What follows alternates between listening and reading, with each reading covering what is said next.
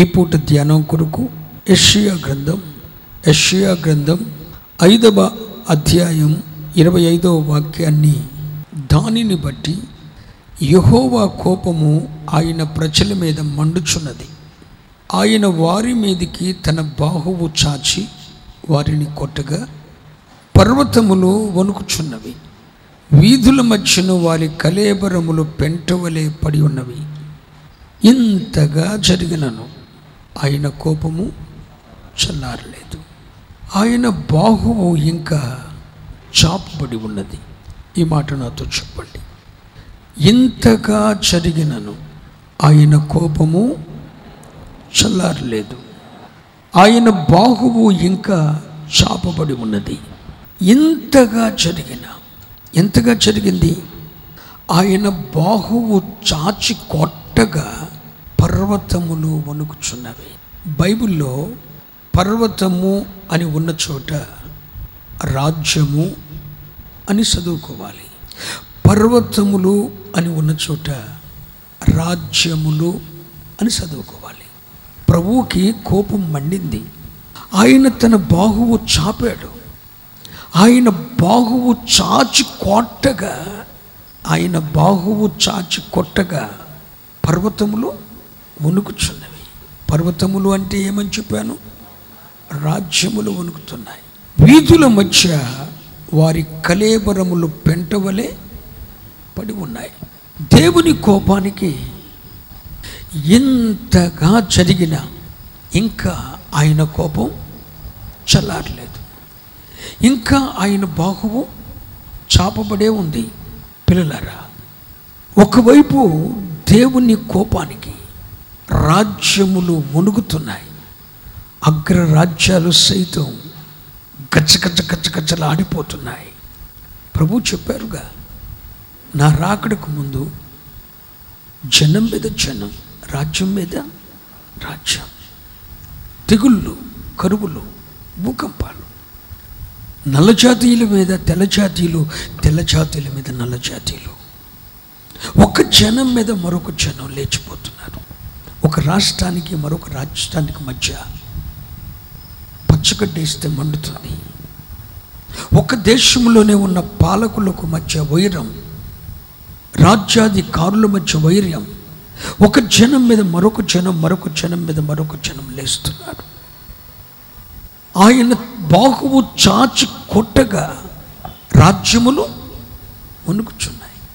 అందరిని వణికించిన అమెరికా వచ్చిన విపత్తులను బట్టి వణికిపోతుంది. రాజ్యములు వణుకుచున్నవి.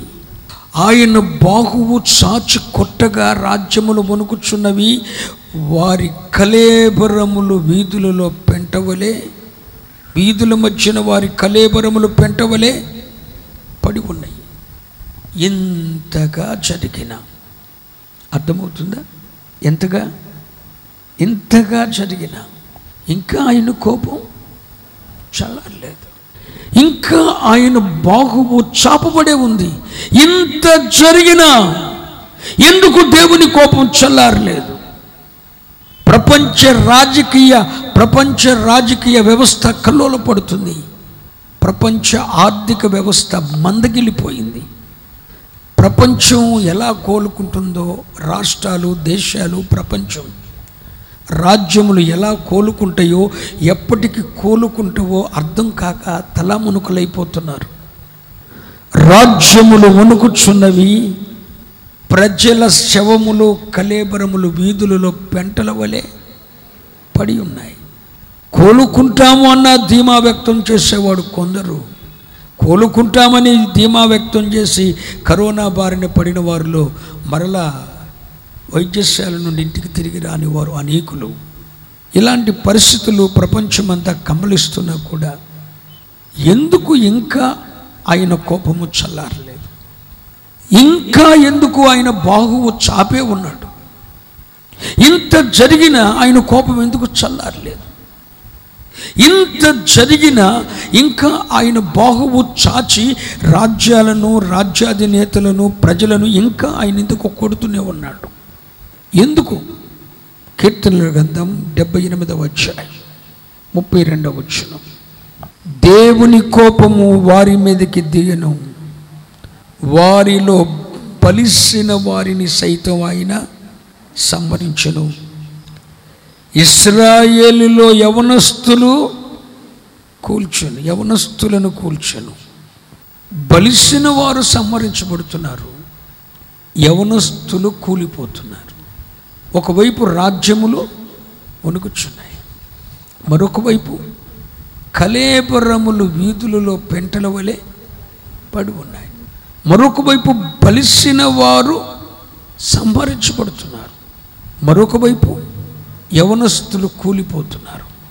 ఇంత జరిగిన ఆయన కోపం చల్లారలేదు. ఇంకా ఆయన చేయి చాపి ప్రజలను కొడుతూనే ఉన్నాడు. రాజ్యాలను వణికిస్తూనే ఉన్నాడు. వై? ఎందుకు అలా చేస్తున్నారు? ముప్పై రెండవ వచ్చిన కీర్తనలు డెబ్బై ఎనిమిది ముప్పై రెండు.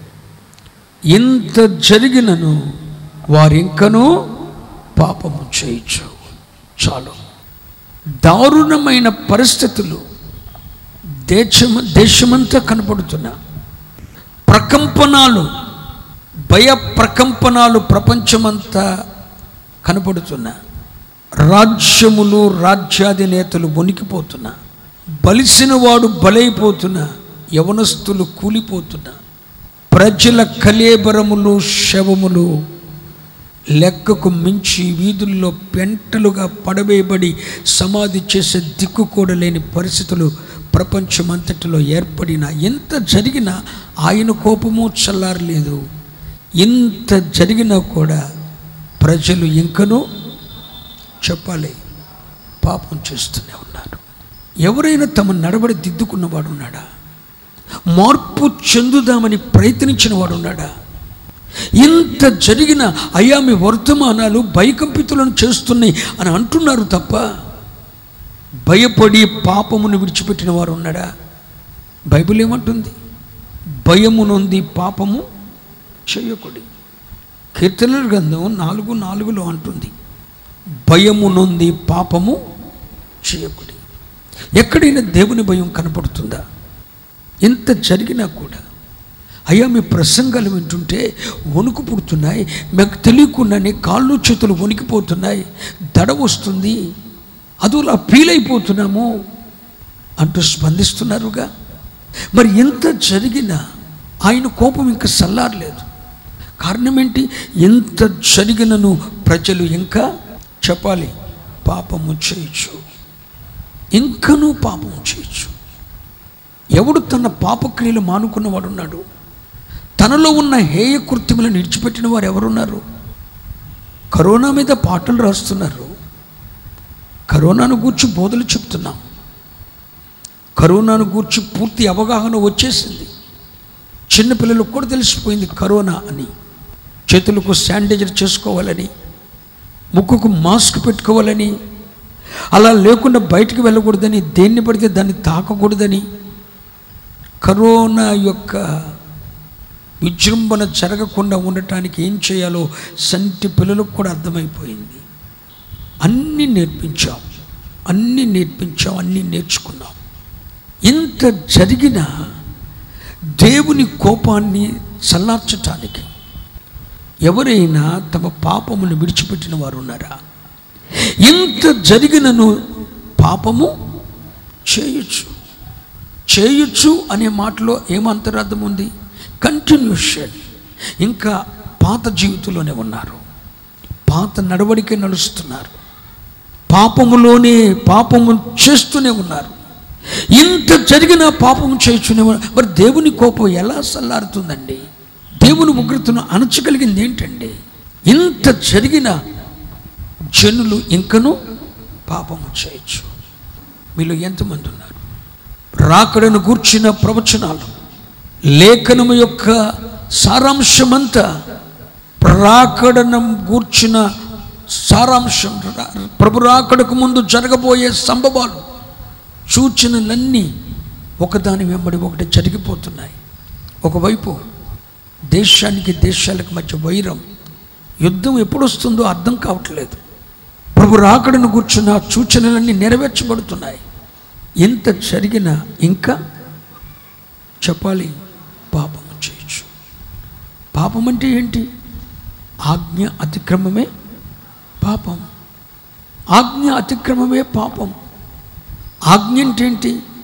ఈ వస్తువు దొంగిలించకూడదు అని రాయబడి ఉంది ఇది ఆజ్ఞ. తెలుసుకోండి నేను దొంగిలించాను. పాపం. మరి బైబిల్లో పరిశుద్ధులైన పిల్లలు సమాజముగా కూడుకొనుట మానవద్దు అని రాయబడిందిగా ఎబ్రి పత్రిక పది ఇరవై తొమ్మిదిలో. మరి గవర్నమెంట్ వారు అనుమతులు ఇచ్చారుగా అన్ని ఐందవ దేవాలయాల్లో ఆ ప్రజలు వెళ్ళి గుమికూడి దేవుని సన్నిధిలో ఆరాధించుకుంటున్నారుగా? సమాజముగా కూడే అవకాశం వచ్చినప్పుడు ఒక ఆరాధన జరిగేది నాలుగు ఆరాధనలు జరుపుకుంటాం. నువ్వు సమాజానికి కూడటానికి రావాలిగా. సమాజముగా కూడుట మానవద్దు అని బైబిల్లో ఉంది కదా. కరోనా రాక మునుపు నువ్వు సమాజంగా కూడటం మానేశావు. కరోనా వచ్చి రాజ్యములను ఒకవైపు వణికిస్తున్నా. బలిష్ఠులు బలైపోతున్నా. యవనస్తులు కూలిపోతున్నా. ప్రజల యొక్క శవాలు కలేబరాలు లెక్కకు మించి వీధుల్లో పెంటవలే పడున్నా.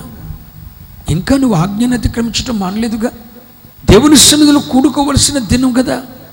నేను అంటాను ఇప్పుడే ఆరాధనకు రావా జీవితకాలంలో ఎప్పుడు నువ్వు ఆరాధనకు రావా? ఈ టైంలో మాత్రమే నువ్వు ఆరాధనకు రావా? జీవితంలో ఎన్నడూ ఆరాధన రాకూడదని నిర్ణయించుకున్నావా? దేవుడు నీ మనసు చూస్తున్నాడు.